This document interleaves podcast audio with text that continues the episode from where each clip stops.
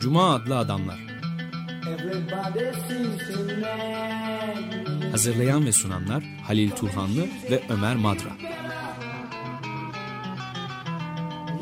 Katkılarından dolayı Cross kalemlerine teşekkür ederiz.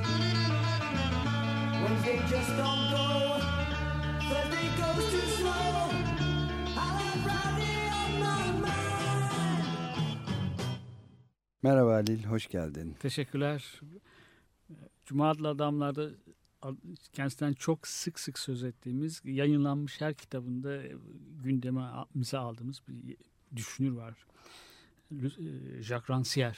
Yani tarihin Atları adlı bir kitabı çevrildi bir kısa bir süre önce. Ee, biz de bir kez daha onu analım. On- daha doğrusu bu programda çıkış noktası olarak kabul edelim. Ve tarih üzerine, geçmiş üzerine, geçmiş olaylar üzerine, kitlelerin tarihi üzerine konuşalım. Çok ilginç tezler getiriyor Jacques Rancière. Ön sözü de yine e, Türkçe'ye çevrilmiş dev bir yapıtın, meta tarihin e, yazarı Hayden White yazmış. E, Biz de Hayden White'ı da aslında bir programımızın konusu olarak seçmiştik.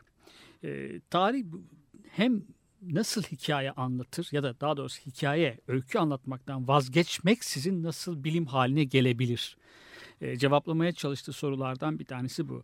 E, bu açıdan e, hem klasik tarihçilere yani diplomatların, devlet temsilcilerinin e, mektuplarına, anılarına dayanarak bu tür belgelere dayanarak yapılan klasik tarihin e, kayıtlara geçmiş bunları çok nesnel olayların anlatıcısı kayıtlar olarak kabul eden e, klasik tarih anlayışına hem de ona e, tepki olarak gelişmiş olan anal okulunun tarihçilerine bir e, itiraz var. Ecole dis Anal e, tarihçilerine. Onların da tarih disiplinini bilim haline getirirken öyküden vazgeçtiklerini söylüyor. İstatistiklerden faydalanıyorlar, coğrafyadan faydalanıyorlar, belirli bir medeniyet alanını, örneğin Akdeniz'i anlatırken ama burada da bir insan öznesi yok. Yani öykü, Ruhunu kaybediyorlar. Evet. yani. Yani siyasi tarihçi olarak belki yöntem olarak yenilikler getirmeye çalışıyorlar ve başarılı da oluyorlar belki. Ama bu arada tarih özelliğini kaybediyor bir disiplin olarak. Diğer başka disiplinlerin e, bir eklentisi haline geliyor.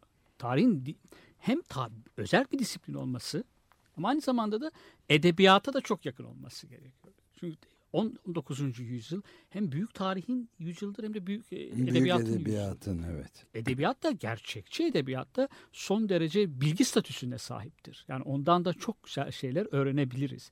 Ama tarih, e, anal okulu tarihçileri tarihsel romana tepki olarak bir tarih anlatır. Hem klasik tarihe tepki hem de tarihsel romana tepki olarak tarih anlayışını e, e, yaklaşıyorlar. Tarihe böyle yaklaşıyorlar ve bu e, öykü anlatmaktan vazgeçince tarih e, diğer disiplinlerin bir eklentisi oluyor. Tarih aslında klasik tarihçilerde de klasik tarihte e, tarihi özel disiplin olmaktan çıkarıyorlar. Örneğin Hobbes tarihin siyaset biliminin bir parçası haline getirmeye çalışmıştır. E, Rancière'in iddiasına göre. Erkin tarihini yazmak yazılmasından yanadır. Er, kimin elindeyse tarihinde onun yazmasını ya da hep bir özel atlardan e, bahsederler. Yani Napolyon'dur, Şalman'dır. Evet Ama tabii. Analogu da bundan vazgeçmiyor. Yani ikinci Filip ve, ve Akdeniz dünyası. Bir özel isim orada zikrediyorlar. O yüzden evet Napolyon büyük bir tarihsel kişiliktir ama Napolyon'un hayatı pek çok kitlenin kimsenin hayatına da dokunmuştur. Mahvettiği, savaşlara sürüklediği, açlıklarla boğuşmak zorunda bıraktığı yığınlar vardır. Tarihçi bu yığınların da e, ta- anlatmalı. Yani tarih geçmiş olayları anlatır, kayıtlara dayanır. Ama şunu da unutmamalı tarihçi. Kayıtlar sadece gerçekleri anlatmazlar. Bazı gerçekleri saklarlar da. Tarihçinin malzemesi bulunmuş, önünde bulunmuş bir şey değildir. Araştırılması gereken bir şeydir. Tarihçi o öznesini bulup çıkarmalıdır, gün ışığına çıkarmalıdır. Bu bakımdan Jules Michelet'i çok yenilikçi bir tarihçi olarak görüyor. Henüz de aşılmamış bir tarihçi olarak görüyor. E, Tarihi hem edebiyata çok yaklaştırıyor. O yüklemsiz cümlelerle diyor. Fransız e, devrimin tarihini yazarken hem de kitleler çağının tarihçisi. Yani adsız kitleleri, adı olmayan kitleleri, yığınları e, evet vatandan söz ediyor.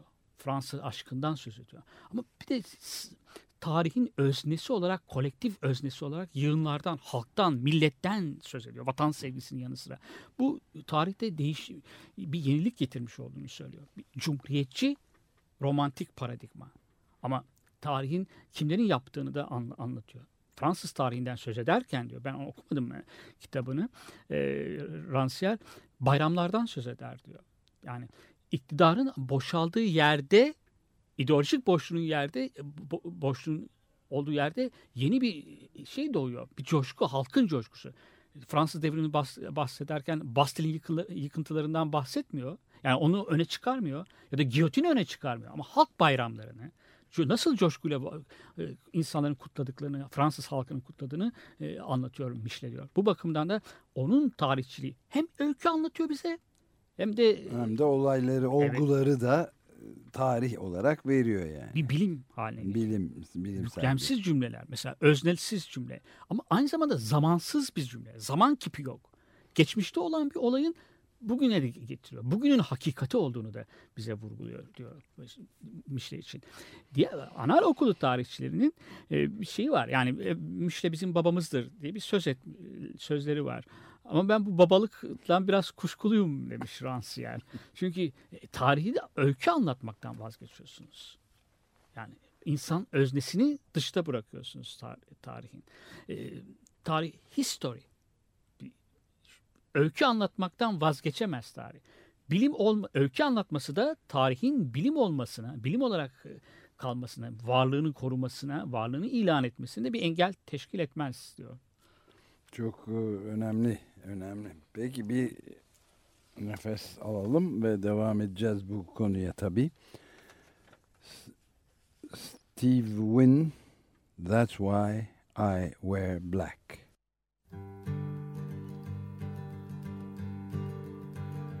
Now the highway's gone and the signs are bare, and the bad wind blows no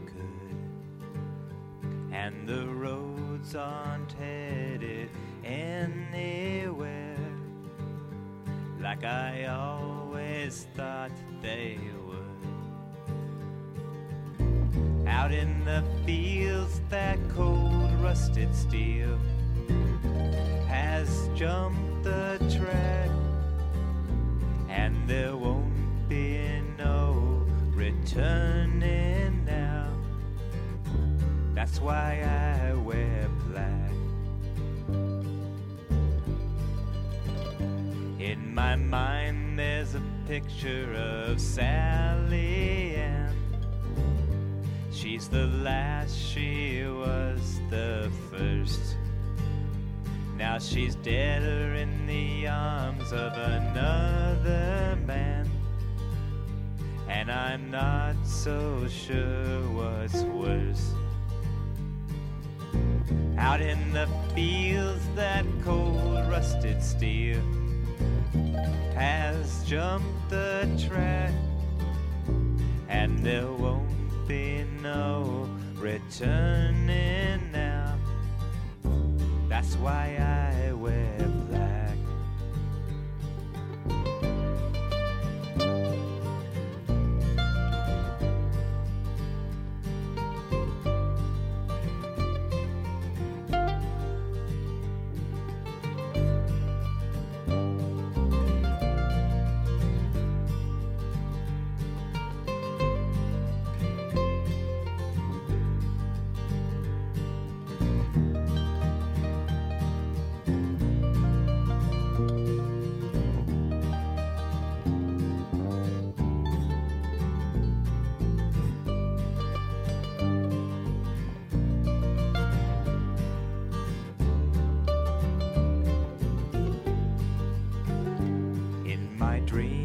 There's a road that leads me home.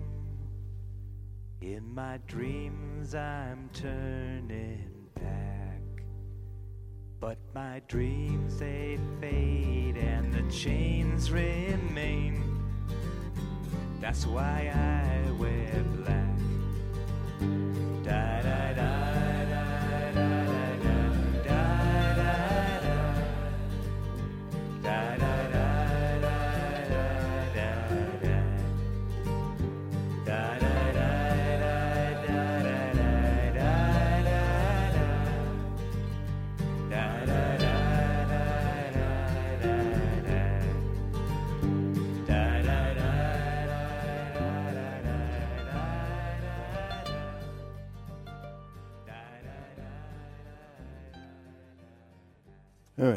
That's Why I Wear Black adlı parçada dinledik Steve Winn'i. Ve devam ediyoruz programımıza. Cuma adlı Adamlar programında oldukça zaman zaman sıkça önümüze gelen önemli bir düşünürün Jacques Rancière'in yeni çıkmış bir kitabı Tarihin Adları. Alt başlığı da Bilgi Poetikası alanında bir deneme. Metis yayınlarından Şubat ayında bu senenin yayımlanmış bir kitap. E, onun ondan kalkarak işte tarih anal ekolü tarih mi yoksa bilimsel tarih e, aynı zamanda tarih hikayesini de anlatır mı? Anlatmalı mıdır konusunu da içe alıyoruz. E, e, çevirin çevirin de söyleyeyim Metis yayınlarından bu tarihin adları kitabını çeviren Cemal Yardımcı. Orada alt başlığı da okudun. Bilgi poetikası. Evet. Burada bilgi İlginç var- bir kavram. Kavramları var. Yani uygunluk bilimi olarak tarihin e, tam karşıtı ya da krallık amprizmi olarak tarihin karşıtı. Bu hepsini açalım istersen. Hobbes'un e, tarihte e, uygun zamanda uygun kişilerin uygun yaptıkları yaptıkları uygun işleri anlatan bir bilim haline getirmeye çalışılmıştır tarih diyor. Bu- uzun süre. Bu işin başlangıcı da biraz Hobbes'a dayanıyor. Erk sahiplerinin tarihi yani kimler elle, iktidarı ellerine tutuyorlarsa onları mağlupları dışlayan, isyanları, dinsel sapkınlıkları yasaklayan bir tarih anlayışı. Onları bastıran. Eğer tarihçi onları tarihin dışında tutuyorsa ikinci kez e, bastırılmış oluyorlar. İkinci kez e, zulme uğramış oluyorlar o insanlar. Gerçek hayatta uyuyorlar tarihin içerisindeki geçmiş olaylarda ama bir kez de tarihçinin eliyle şey yapmış oluyorlar. Evet. Zulme uğramış muhtedirlerin tarihi. Evet. Bu arada e, açık radyoda epeydir devam eden bu savaş ve barış münasebetiyle Tolstoy'un da aslında yani bir daha dönünce bu esere Savaş ve Barış'a ne kadar aslında da hem bilimsel hem de edebi bir Evet. kitap olduğunu da söylemek mümkün. O da Zaten- işte böyle sıradan insanların Harika bir şeye de yani bir paralellik kurdun bence. Çok doğru. Rancière de onu söylüyor. Tarihle e, hem tarih bilim e, bağımsız bir bilim olacak ama edebiyattan da çok uzak olmayacak. E, Hatta edebiyat da e, aynı şey edebiyat için de geçerli. Yani tarihe çok yakın e, edebiyat. Büyük edebiyat da öyle biraz. Birkaç e, belki bir iki ay oluyor. e, York Lukács'ın e, tarihi romanından da e, bahsetmiştik. Tarihsel romandan. Walter Scott'un yazdığı o Evet. şövalyelik öykülerinin Orta Çağ'da İskoç klanları hakkında bizlere çok iyi, mükemmel bilgiler verdiğini söylüyordu orada. E, doğru. Yani tarihçi e, çok yakın edebiyat. Bir de e, Michelin'in e, üslubunun e, daha sonraki deneyci edebiyata, Proust'a, e, James Joyce'a yakın olduğunu söylüyor. Demin verdiği örnek, benim de aktardığım örnekler. Yani yüklemsiz cümleler. Tarihçi bu kadar edebiyat yapmaz. Yani edebi üslup kullanmaz. Ama zaman kipini kaldırması, yer yer özneden söz etme, kaldırması, o atsız öznelerden de söz etmemesi. Şey, bir burada çeşit bilinç akışının Evet. öncülerinden Evet. biri de sayılabilir bu anlamda belki. Ben Evet, de evet. okumadan yani bilinç akışı romantik bir edebiyata çok yakın bir tarih üslubu ama Evet. bu basit bir üslup da denemesi değil. Yani evet okumayı kolaylaştırıyor, hoş zihinde kalan insana büyük bir okuma keyfi veriyor. Ama aynı zamanda bunun bir amacı da var, bir stratejisi de var. Yani bazı olayları geçmişten alıp geleceğe taşımak. Yani daha doğrusu onları zaman dışı kılmak Evet. kitlelerin ayaklanmalarını, sahneye çıkmalarını. İşte diğer tarihçiler, 19. yüzyıldaki o tarihçiler, Hobbes'un ki tarihi siyaset biliminin bir parçası haline getirmiştir diyor. Hobbes için. Onlar krallık amprizmi e, yapıyorlar. Yani işte, e, demin söz ettiğimiz kayıtlara e, dayanıyorlar. Ve bu kayıtları çok nesnelmiş gibi bizim de inanmamızı istiyorlar. Ama bu kayıtlarda hep e, Hep krallar var. hep büyükler var, hep şeyler. Bir isim, özel atlarıyla, özel at zikretmeye, özel atlarla konuşmaya bayılıyorlar onlar. Evet. Krallar, Bir yandan da komutanlar. isimsiz kitlelerden hiç böyle insanlar yaşamamışlar. Hiç onlar böyle isyanlar yapmamışlar gibi bundan bahse- bahsetmiyorlar. İşte diyor bu noktada tarihçinin çok önemli bir noktası e, görevi var. Bilgi poetikası o. Bilgi poetikası tarihçinin yapabil, yapması gereken sistematik bir araştırma. edebiyatçı üslubunu e, kullanarak ama bilimsel bir araştırmada yapmak. Evet, Bu çok bilimsel- ilginç bir kavram bilgi poetikası. Evet. Yani şiirsel, edebi bir Hı. bilgi, ya, bilimden Evet. bahsetmek. e, Hem şiirsel hem de bilgi olmaktan vazgeçmeyen, ondan Evet. bilgi olmak niteliğini bir yana bırakmayan bir tarih, araştırma daha doğrusu. Orada e, tarihçinin görevi bastırılmış olan o sessiz yığınları, mağdurları, ezilmişleri, mağlupları e, tarihin içerisine çekmek. Onlara tarihin içerisinde yer yer açmak. Bu tarihçinin aynı zamanda demokratik ve siyasal bir görevidir. Böyle bir görevi var tarihçinin. Sessiz yığınlara, atsız yığınlara, sesleri kısılmış olan yığınların adına e, konuşmak. Ama çok şiirsel bir şekilde de konuşmak. Onları ta- tarihin içerisine çekmek ve, ve yaşayan kuşaklara, daha sonraki kuşaklara da onları onların öykülerini anlatmak. Öykü anlatmaktan da e, vazgeçmemek. Burada dediğim gibi kurulu düzenin bir felsefecisi, kurulu düzenin tarihçisi olarak Hobbes'a karşı çıkıyor ama aynı zamanda da bu 19. yüzyıl tarihi anlayışına aşma iddiasında olan, tarihi de o bilim özel bir bilim haline getirdikleri getirme iddiasında olan e, anal ekolünün tarihçilerine de karşı çıkıyor. Onların da her ne kadar e, bilimsel olmak e, iki suçları var Rancière'e göre. Bir, öykü anlatmıyorlar artık. İnsan demin de sen de söyledin. İnsan ö- öznesi kalmıyor tarihte. Tarih istatistiklerin diliyle, e, sayıların diliyle tarih yazamazsınız diyor. Evet. Mişle'de bu yok. Mişle'de hep sımsıcak, romantik, coşku, vatandan bahsediyor. Doğru Fransa aşkı var ama e, bir de insan yığınları da yığınlardan da bahsediyor. O kitleler çağının tarihçisi. Tarihçisi, ne olursa evet. olsun, sonuçları ne olursa olsun. Demin verdiği örnekler, benim aktardığım örnekler. E, Giyotin'den bahsetmiyor. Halkın bayramlarından bahsediyor. Cumhuriyeti kutlamalarından bahsediyor. Bu burada ide- ideolojik boşluğun dolduğu olduğu yerde yapılan bir bayramı anlatıyor. Ama bu bayram devrime anlamını veren de bu.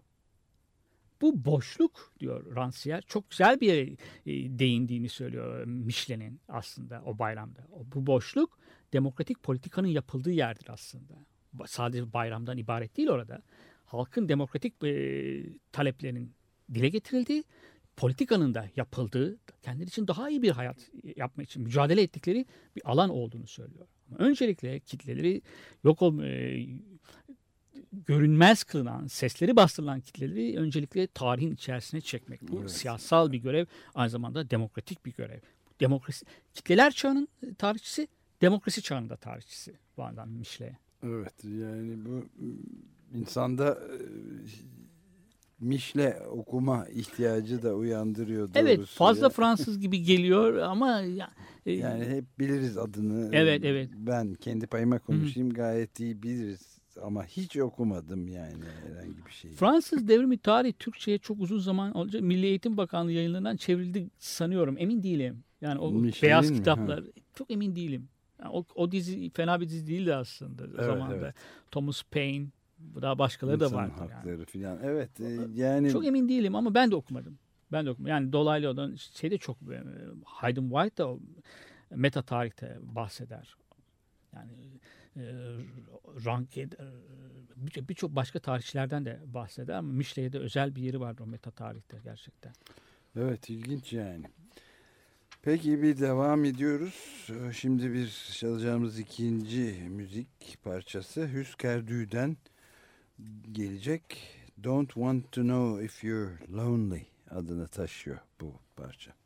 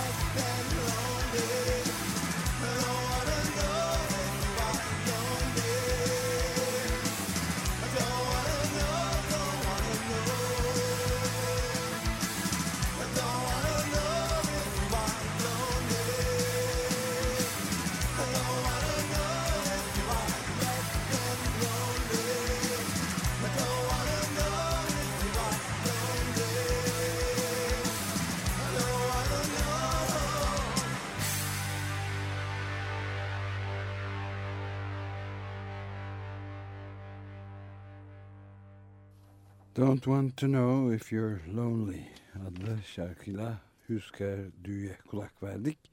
Ve Cuma adlı adamlar programına Açık Radyo'da devam ediyoruz. Tarihin Adları adlı yeni yayımlanmış, Türkçe'de yeni yayımlanmış kitabıyla Jacques Rancière'in e, tarihin adlarını konuşmaya da devam edebiliriz herhalde. Evet. Ee, Burada Anal Okulu'nun seçtiği yardım aldığı disiplinlerin diğer bilgi dallarının matematik, istatistik, coğrafya e, aslında bunlar tarihi e, ötenezi araçları, araçlarıdır. Tarih bunları kullanırsa kendi eliyle ölümünü hazırlar. Acısız ölüm Evet. ha. E, bilim haline gel- gelmeye çalışırken tarih birden kendi ölümünü gerçekleştirmiş olur.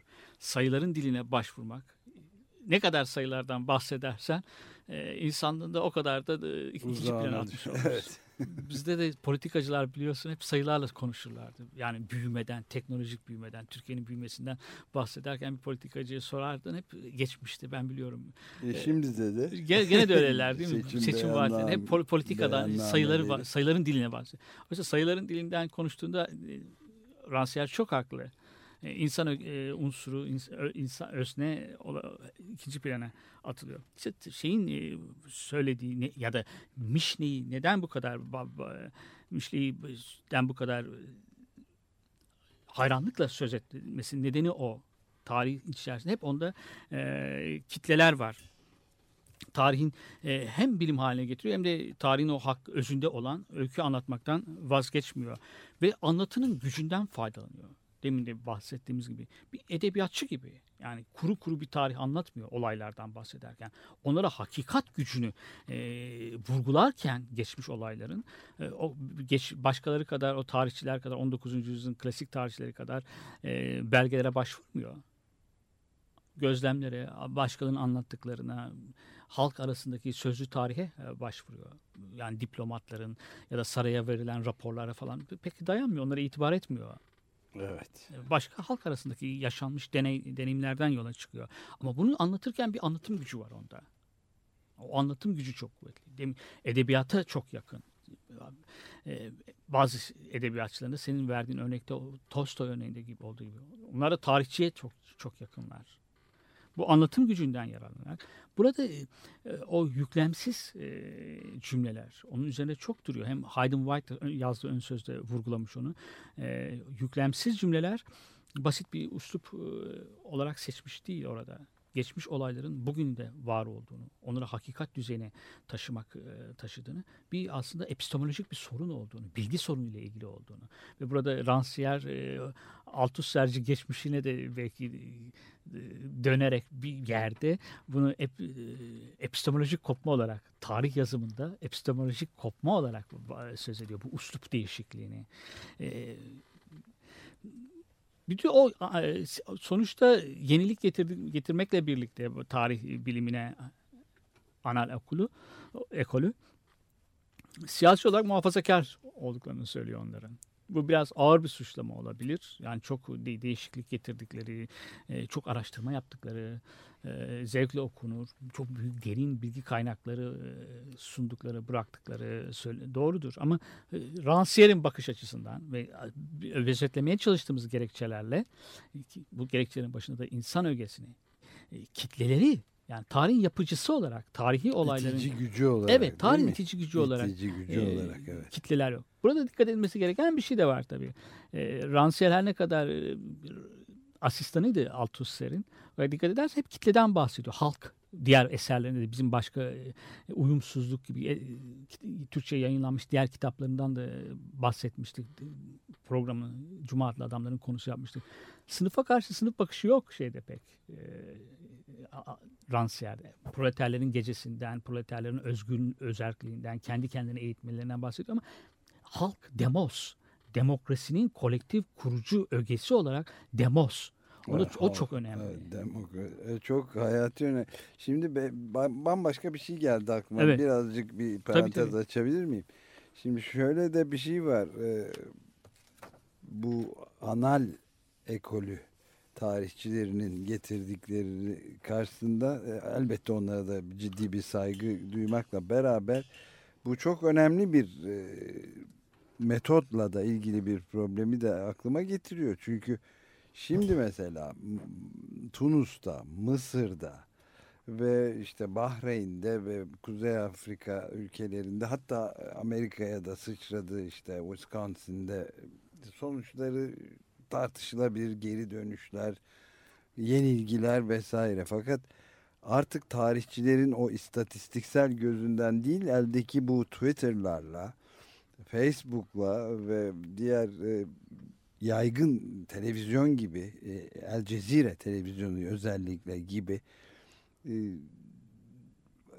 televizyonların kullandığı araçların kullanımıyla tarihçilerin o şeysiz e, gazetelerin de bir kısmının gömdüğü aslında Evet, rakamlara medyanın da gömdüğü haber bile verme e, verirmiş gibi yapıp vermediği şeyini biz izleyebiliyoruz ve Evet. sanki Mişle'den okurmuşuz gibi Evet. de olabiliyor. Aynı duyguları görüyoruz çünkü yerlerde sürüklenen kitleleri ateş edilen o kadınların Evet. E, bayrak açmalarını mesela bir Twitter'da bir video yayınlayıp ondan sonra da peşinden kitleleri sürükleyerek ya da kendini yakan Tunus'taki işte Muhammed Bouazizi adlı gencin bir meşaleye dönüşmesi yaktı bedenin. Bunlar e, okumadık maalesef. Okuma, ikimiz de okumamışız ama Mişle'ye daha yakın hissettiriyor okuduğumuz Evet, bu e, tarih. Rancière'in tezlerini yani daha da güncel kılıyor da diyebiliriz Evet buradaki. aynen. Yani öyle bir hisse Hı. kapıldım yani. Şu soruyu sorabiliriz yani o söylediklerinden birkaç soru e, birkaç e, katmanlı. Bir tanesi Orta Doğu'da olmak süre gelen şu yakın geçmişte süre gelen devam ediyor aslında. Olayları, devrimleri anal okulunun yöntemleriyle, metotlarıyla pek açıklamak Mü- mümkün değil. Aynen, Yani aynen öyle. onlar orada kifayetsiz kalıyorlar. Kelimenin da en hafif değiş, deyimiyle, anlamıyla. O yöntemler, istatistiklerle değil. İkincisi e, bazı medya e, teknik araçların dedin e, daha istatistikten ya da başka disiplinlerden, matematikten, coğrafyadan daha şey olduğunu, e, etkili olduğunu geç, bu geçmiş açıklamada, anlamada bize daha aktarmada ya da gelecek kuşaklara daha etkili olduğunu söyledin. Orada da haklısın. Bu da bana da bir şey hatırlattı. Hayden White'ın bir yazısı vardır. Orada Kennedy suikastı ile ilgili o küçük filmin e, çok Evet. ta, yani geç şeyde de e, Los Angeles olaylarında da e, Rodney King. Rodney evet dövülmesi olayını o küçük kaydedilmiş birkaç dakikalık bir, bir dakika Amatör evet. o olayın e, kaydedilmesinin bütün tarihsel belgelerden çok daha fazla e, olduğunu, tartışma yarattığını, olayı aydınlatmamakla birlikte bir belge olduğunu, yüz, aradan geçen onca zamana değin de tar- çözülememiş bir cinayetin tam olarak çözülen bir belgesi olduğunu söyler bize. Yani Çok önemli o ve ben yani biraz abartma pahasına şeyi de söyleyebilirim. Yani bilgi poetikası çok hoşuma da gidi giden bir yeni kullanım. Yani ben bilmiyordum. Benim için yeni. Ee, bu bazı şeylerde ifa, itiraf edeyim ki mesela o Mahfuz adlı e, genç hanımın e, Mısır'da Tahrir Meydanı'na ben gidiyorum vallahi isteyen gelir beni yalnız bırakan erkeklere de yuf olsun filan tarzında dile getirdiği şeyin de bu e, çok edebi bir yanı da olduğunu bir çok etkileyici zaten sonuç olarak da bayağı Esma Mahfuz'un yarattığı bir dalgadan da bahsetmemiz mümkün. e, Yani bu bilgi poetikasına belki biraz Evet. zorlama ama Yok, böyle şeyler de düşünüyorum. Değil yani. aslında yani Hayden White'ı da tezlerini haklı çıkaran senin de söylediklerini destekleyen bir tane fotoğraf var mesela Mısırlı bir genç kızın e, askerlere fırlattığı taş. Evet, evet. Kimilerince hafif müstehcen de sayılabilecek belki ama hiç aslında müstehcenlikle falan ilgisi olmayan o resim. Ama uzun zaman sonra da o tahrir meydanı ile ilgili o olay, o resim anılarda, belleklerde kalacak. O imge Evet. e, bir genç kızın. O Mısır'dan da tek yani bir Avrupa ülkesi de olabilir o. Tabii canım Yani yani, öyle- evrensel tamamen evet yani bir şey olağanüstü sadece bir. Mısır'la değil o Onu zamanı bir yazımda aşan- belirtmeye çalışmıştım ben de. Evet. kesinlikle e, Michelin'in o yön yüklemsiz cümlelerinde olduğu gibi o resimde. evet. Yani geçmişten geleceğe, e, bugüne, ge- geleceğe taşınan bir şey var orada. E, Yani 20. yüz 21. yüzyılın ilk çeyreğindeki olayları açıklarken, isyanları açıklarken belki hep o görüntü gelecek şeye. Böyle kalıcı bir imge oradaki. Aslında bütün zamanlar için geçerli. Yani e, Hobbes'un ve diğer e, e, tutucu siyasi muhafazakarların e, yasakladı, anlatılmasını yasakladıkları, bastırdıkları bir olayı anlatıyor. Çok evrensel bir olay ama. Erk karşısında, güç karşısındaki özgürlüğünü isteyen birey, kitleler daha doğrusu, kitlelerin adına bir adım öne çıkmış ve onlara karşı yürüyüşünü engelleyen, yürümesini engelleyen, özgürlüğünü engelleyen o güce karşı bir karşı bir direnişi var o. Bu evrensel bir imge. Evet. Yani tarihte isyanların ta- la ilgili isyanlar tarihi başlıklı bir herhangi bir kitabı aç.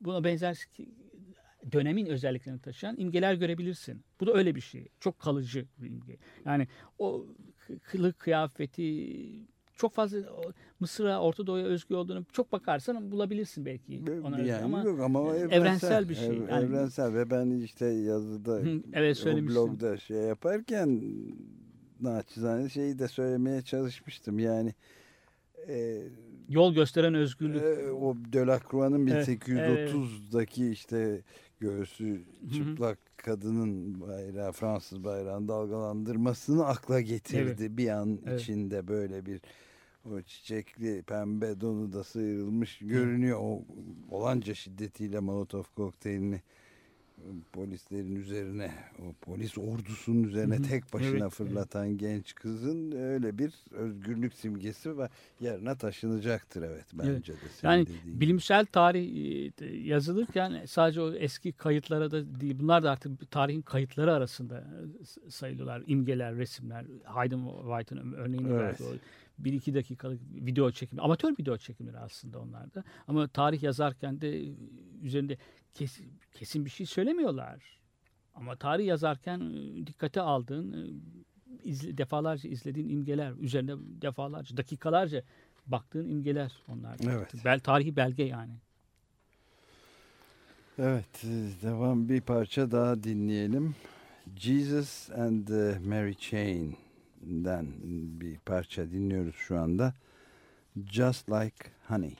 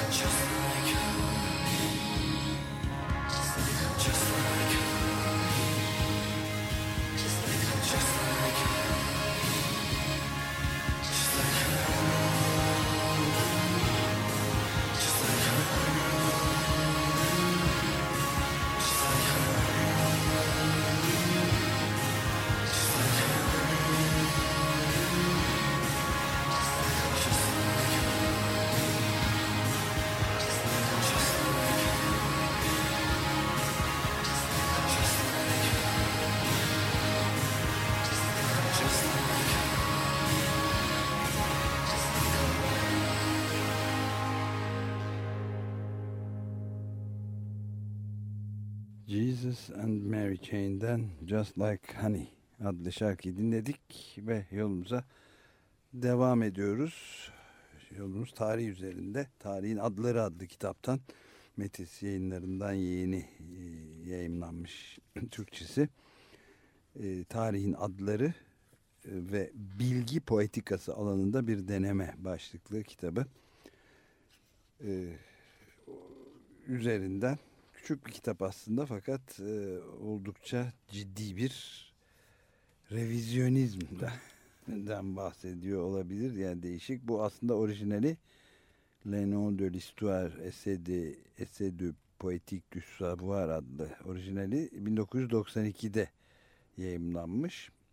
E, Metis yayımlarının bu 2011'de Şubat 2011'de Cemal Yardımcı'nın Türkçeleştirmesiyle çıkmış kitabından bahsederek bu konuları deşmeye çalışıyoruz biraz. Halil Turhanlı ile birlikte ben Deniz Ömer Madra. Evet, sen revizyonistlerden bahsediyordun. Doğru revizyonistlerden bahsediyor. Revizyonist tarihçilerden bahsediyor. Revizyonist tarihçilerden genellikle inkarcı anlamında anlamına geliyor. Yani genellikle de Holocaust'u inkar eden Evet, tarihçiler. Holocaust olmamıştır. Hiç Evet şey. olmamıştır. Vuku bulmamıştır böyle bir şey diyen tarihçiler.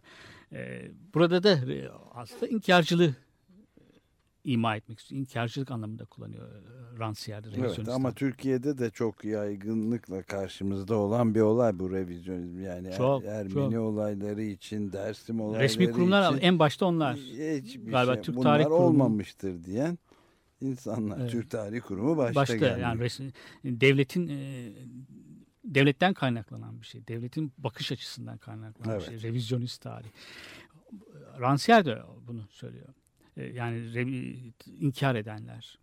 E, statükoyu tehdit edebilmiş olan, tehdit etmiş olan ins- e, kralların e, katletmiş, katliyle sonuçlanmış olan o bütün isyanları hiç vuku bulmamış gibi anlatmayan, e, yığınları tarihin dışına bırakan tarihçiler, tarih anlayışı, tarih yazımından söz ediyor. Revizyonistten bahsettiği bu. Bunları tehdit, uygun olanları anlatan, kendi uygun olmayanları, erkin kafa tutmuş olan, o- kafa tutma olaylarını tarihin dışında bırakan, anlatmamayı tercih eden, hiç vuku bulmamış gibi onlardan bahsetmeyen tarih anlayışı burada sözün ettiği revizyonist reviz ta- anlayışı. İşte tarihçinin ikili bir görevi var. Hem bilimsel olacak hem de siyasi görevi var. Bu olayları gün ışığına çıkartmak. Tarihçinin malzemesi bulunmuş bir malzeme değil. Önünde bulmaz onları. Tarihçi yani belgeleri oku. Ondan belge fetişizmi var bazılarında da. Şu şurada yazıyor, bu burada yazıyor. Bir belge bulmuş işte Atatürk'ün e, bir, bir şeysini çok ilginç bir şeymiş gibi onu önemli olabilir. Evet. evet. Ama tarihin kitlelerin yaptığına inanıyorsanız o zaman önemli değil. İşte burada e, Rancière'in söylediği ya da Michelet'i neden bu kadar e, yücelttiği, neden bu kadar aşılmamış bir tarihçi olarak görmesini gördüğünü anlıyoruz. Yani onu demokrasi çağının tarihçisi, kitleler çağının tarihçisi, kitlelerin tarihin öznesi olarak belirdikleri bir çağda onlara hak et- tarihin içerisinde hak ettikleri yeri veriyor. Böylelikle tarihçinin bir öre- görevini yerine getiriyor. Siyasi görevini yerine getiriyor. Tarihin içerisinde onlara e, yer açıyor. Orada hak ettikleri yeri veriyor onlara tarihin içerisinde e, Mişle. Aynı zamanda da bilimsel.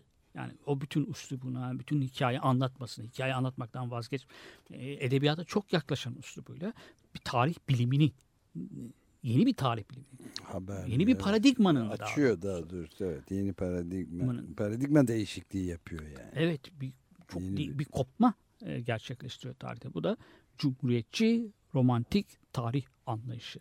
Bu tarih anlayışının aşılmış olduğunu söyleyenler olabilir. Yani romantik, ulusu, milleti, vatanı seven bir ulusu fazla idealize ediyor olabilir. Ama bu, bütün bunlara rağmen, bütün bunlara rağmen e, Mişle mo- modern tarihin karşı değil, ana, modern tarihin kurucularından bir tanesi olduğunu söylüyor Jacques Rancière. Bir tek nedeni var. Yani çok e, dayandığı neden bütün ulusçuluğa karşı kitlelerin tarihçisi. Daha önceki tarihçiler özel isimler zikretmeye bayılıyorlar. Çünkü onlar tarihin büyük adamlarının yaptığını düşünüyorlar. Krallar, imparatorlar, Liderler, arkalarında sanki arkalarında sanki köyler Asker. binlerce toplamış oldukları köylü çocukları yokmuş gibi. E, Mısır'a tek başına gitmiş gibi Napolyon. Sibirya'ya tek başına gitmiş gibi. Zaferlerini tek başına kazanmış gibi. Napolyonlar, Şalmanlar ne bileyim bütün krallar. Ta Osmanlı tarihi yazılırken de böyle. Evet, aynen. hep böyle tarihçi. Kanuni hep tek başına gitmiş gibi. Fatih Sultan tek başına gitmiş gibi. Aksini söylediğinde tepki büyük tepki alıyorsun. Böyle bir tarih kitleleri tarihin içerisindeki kitleleri çı- çıkarmış Mişle ve tarihin onlar yapıyorlar. Bu aynı zamanda tarih yapmanın, tarih yazmanın siyasi bir görev olduğunu da biliyor. Onun bilinciyle yazmış bir tarihçidir diyor Mişle için. Biraz fazla abartıyormuş. Yani okumadım ama e, neden tarihçinin nasıl yazılması gerektiğini söylediği yerler e, Rancière'in çok ikna edici geliyor bana. Ben de eğer tarihi kitlelerin yaptığını inananlardansan bunu sen de ona hem fikirsin. Kitlelere tarihin içerisinde hak ettikleri yeri vermesi. Evet e, bu di- dinleyici destek projesi sırasında özel yayını yaptığımızda e, destekçilerimizden Deniz Yaman vardı. E, 12 yaşında. Öyle mi? Hani işte dersler nasıl filan diye sorduğumda şimdi söylediğinde aklıma geldi. Şey diyor çünkü e, ben matematiğim o kadar iyi değil ama işte tarih filan seviyorum. Peki nasıl tarih filan diye sorunca ya orada da problemler var dedi burada yayında. Her şeyi bütünüyle Türkler yapmış gibi anlatıyorlar dedi ve bu çok beni rahatsız ediyor filan dedi. E, ve resmi tarih Evet, anlayışına karşı olduğunu buradan dile getirdi 12 yaşındaki bir Evet. deniz. Şimdi bu Rancière Hı. Tarzı yaklaşım bunu bu şekilde ele alması çok e, onun hoşuna gidecektir Deniz Yaman'ın herhalde. Evet eğer dinle, dinliyorsa. Şimdi bir özneyi buluyor. Yani tarihin içerisinde bir özneyi bulmak, araştırmak. Bilgi poetikası o. Sistematik bir araştırma içerisinde. Tarihi e, öznesini bulmak. Bu özne kolektif özne. De- Demokratik oluşumlara karşı tarihçinin bir görevi vardır diyor Rancière. Evet. kitleler demokratik, demokratik oluşumları tetikleyen, onların eylemleriyle demokratik oluşumları gerçekleştiren kitleleri adını duyurmak, onlar adına konuşmak, onların sesiyle konuşuyor. O bastırılmış sesi e, Mişle bize duyuruyor. Başka örnekler de veriyor. Mesela E.P. Thompson Evet. İngiliz E.P. e, Thompson evet. Marksist tarihçilere karşı çıkıyor aslında. Ma- bilimsel tarih yapmak adına hikaye anlatmaktan vazgeçtikleri için anal okulu yönelttikleri, yönelttiği eleştiriler onları da yöneltiyor. Marksist tarihçilere de yöneltiyor. Tarihsel materyalizmi çok Evet. böyle istatistiksel bir şeye indirgemek gibi herhalde değil mi? Ama e, Howard ne diyor? Hauser'le bahsetmiyor. Yani tek tek isimler var. E.P. Thompson'dan bahsediyor mesela İngiliz. E.P. Thompson da Marksizm'den kopmuş bir tarihçi aslında. Yani Marksist e, şey, e, sorunlu olan bir e, tarihçi. E, ama doğru. Yani e, büyük bir ihtimalle Howard'sin de halkın tarihini yazan. Yani Michelet'in hatta Michelet'den daha evrensel e, bir evet. tarih var. O, o örnekler senin verdiğin örnek çok güzel bir örnek. Başka örnek isimler de ona tarihçilerin isimleri katla, anılabilir. Michelet bunlardan bir pardon e, Howard'sin bunlardan bir tane. Kitlelerin tarihçisi. Evet, adı- isimsiz. adını da öyle koyuyor zaten. Yani Halk. Amerika Birleşik Devletleri'nin Evet, evet, halklarının tarihi. Ha doğru doğru doğru doğru doğru doğru. Yani o da Amerika'dan yola çıkarak Halk evrenselliğe tarihi, evet. ulaşan bir tarihçi doğru. Yani halkın tarihçisi, yığınların tarihçisi. Yığınların Tarih onlar tarihçisi. yapar. Adını da Hep- öyle koyuyor Evet, zaten. Çok doğru. yani. Çok Evet. çok iyi de bir örnek. O kitapta zikredilmemiş olmakla birlikte akla gelecek örneklerden bir tanesi. Yani bu kitleleri tarihin içerisinde hak ettikleri yer, yeri veren tarihçiler desen kimlerdir desen hemen akla gelmesi sayılması gereken isimlerden bir tanesi. Evet yani Türkiye olarak e, özellikle tabii e, sorunlu e, bir konumda olduğumuzu söyleyebiliriz. Yani hem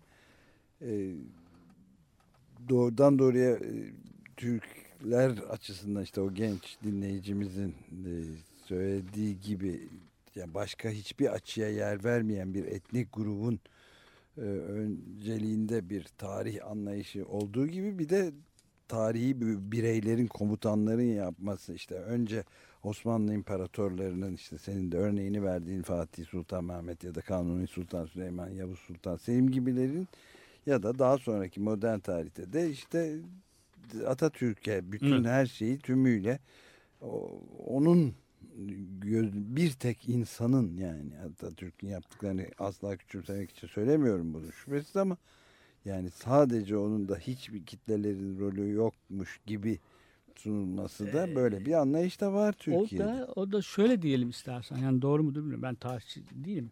Ee, artık öykü anlatmaktan çıkan mitleştiren bir tarih anlayışı o. Mit. Yani tarih, mit, Mitos ve yani. teolojiye dönüştüren bir tarih. Evet. Teolojiye yaklaşan bir tarih. Kutsallaştıran. Tarih birçok kutsal kurumların, kutsal kişi- kişilerin bir yasaklar alanı olarak bir tarih var orada. Yani e, o yasaklar böyle çe- çevresi çevrilmiş. O alana girersen, o tarihin dışına çıkarsan, onu eleştirirsen kutsala ka- karşı e, günah işlemiş oluyorsun. Evet. Artık o e, teolojinin alanına tabu. giriyor. Ortodoks bir teoloji hem de. Yani orada. O, o- anal okulu falan öyle değil. Yani o Evet, tem- onları- bu tam ulusçu tarih. E, En e, ulus en radikal ulusçu haliyle tarih yazımı bu. Evet, Milliyetçi tarih. Milliyetçi ve çok devletçi, Ulus devletleri kuran e, mitolojiler var. Evet, ulus devletlerin temelinde. Totaliter bir E, anlayış. Bizde, bizde de çok. Yani sadece tarihte değil, işte güneş dil teorisi, birçok şeyler. Olmayan şeyler icat etmek. Evet. Tarih işte. Onları, onlara gerçek statüsü vermeye çalışmak. Onlar bu tarih yazımından da artık e, daha başka bir şey. O.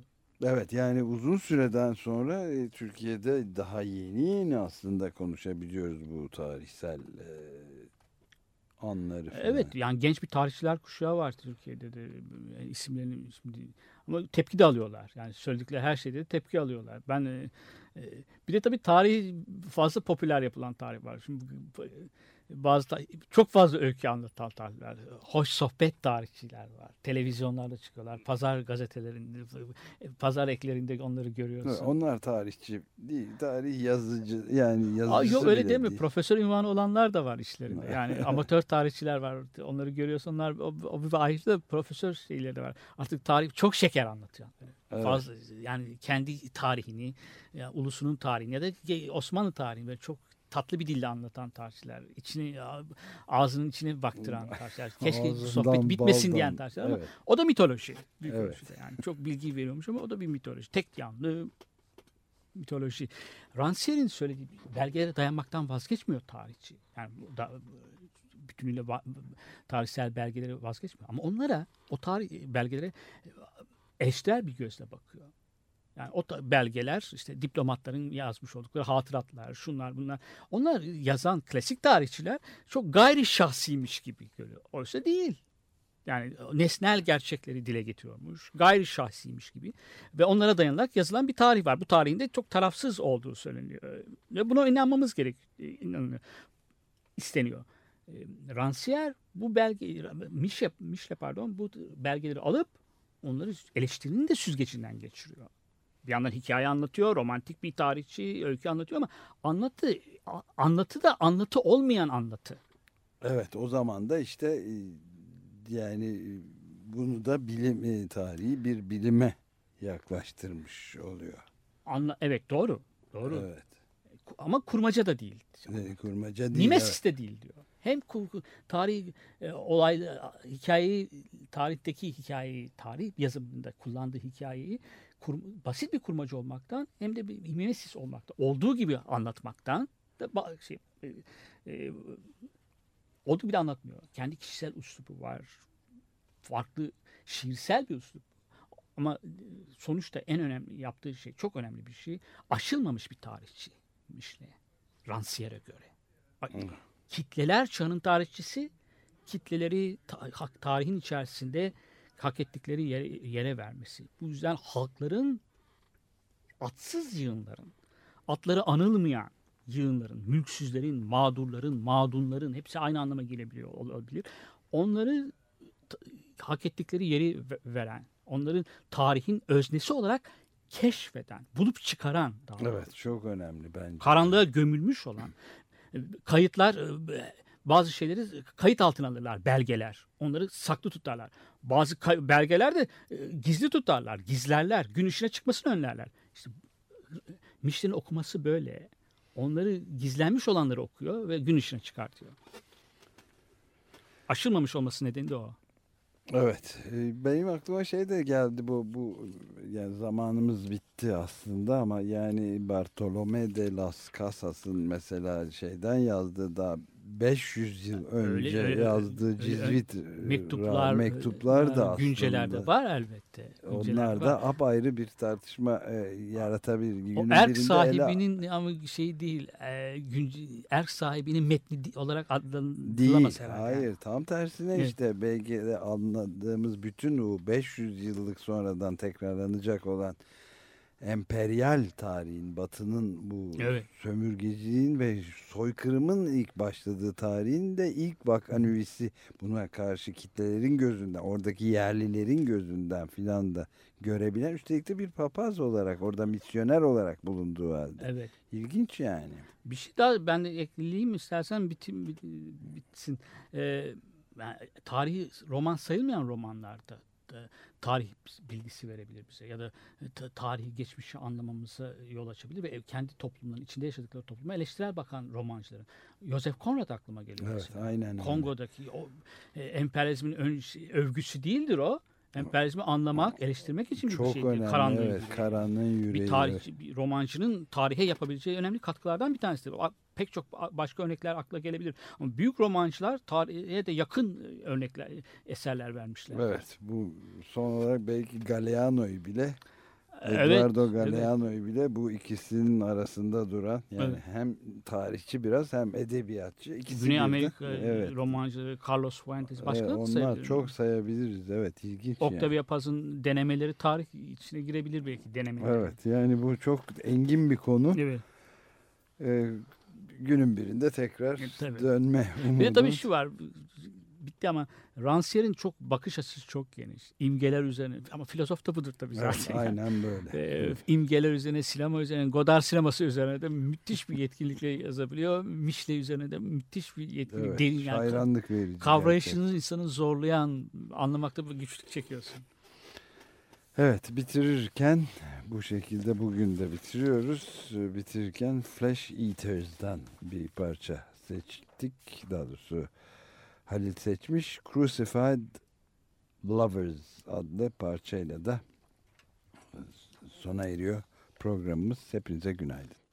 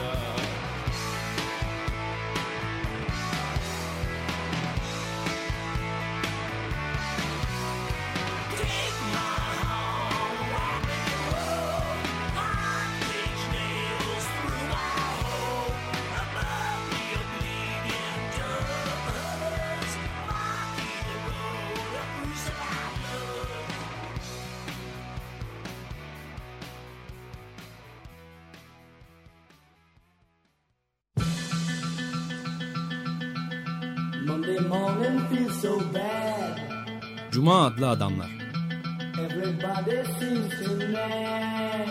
Hazırlayan ve sunanlar Halil Turhanlı ve Ömer Madra. Katkılarından dolayı Cross kalemlerine teşekkür ederiz.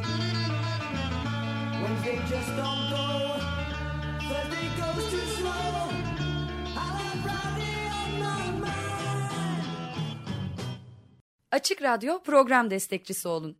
Bir veya daha fazla programa destek olmak için 212 alan koduyla 343 41 41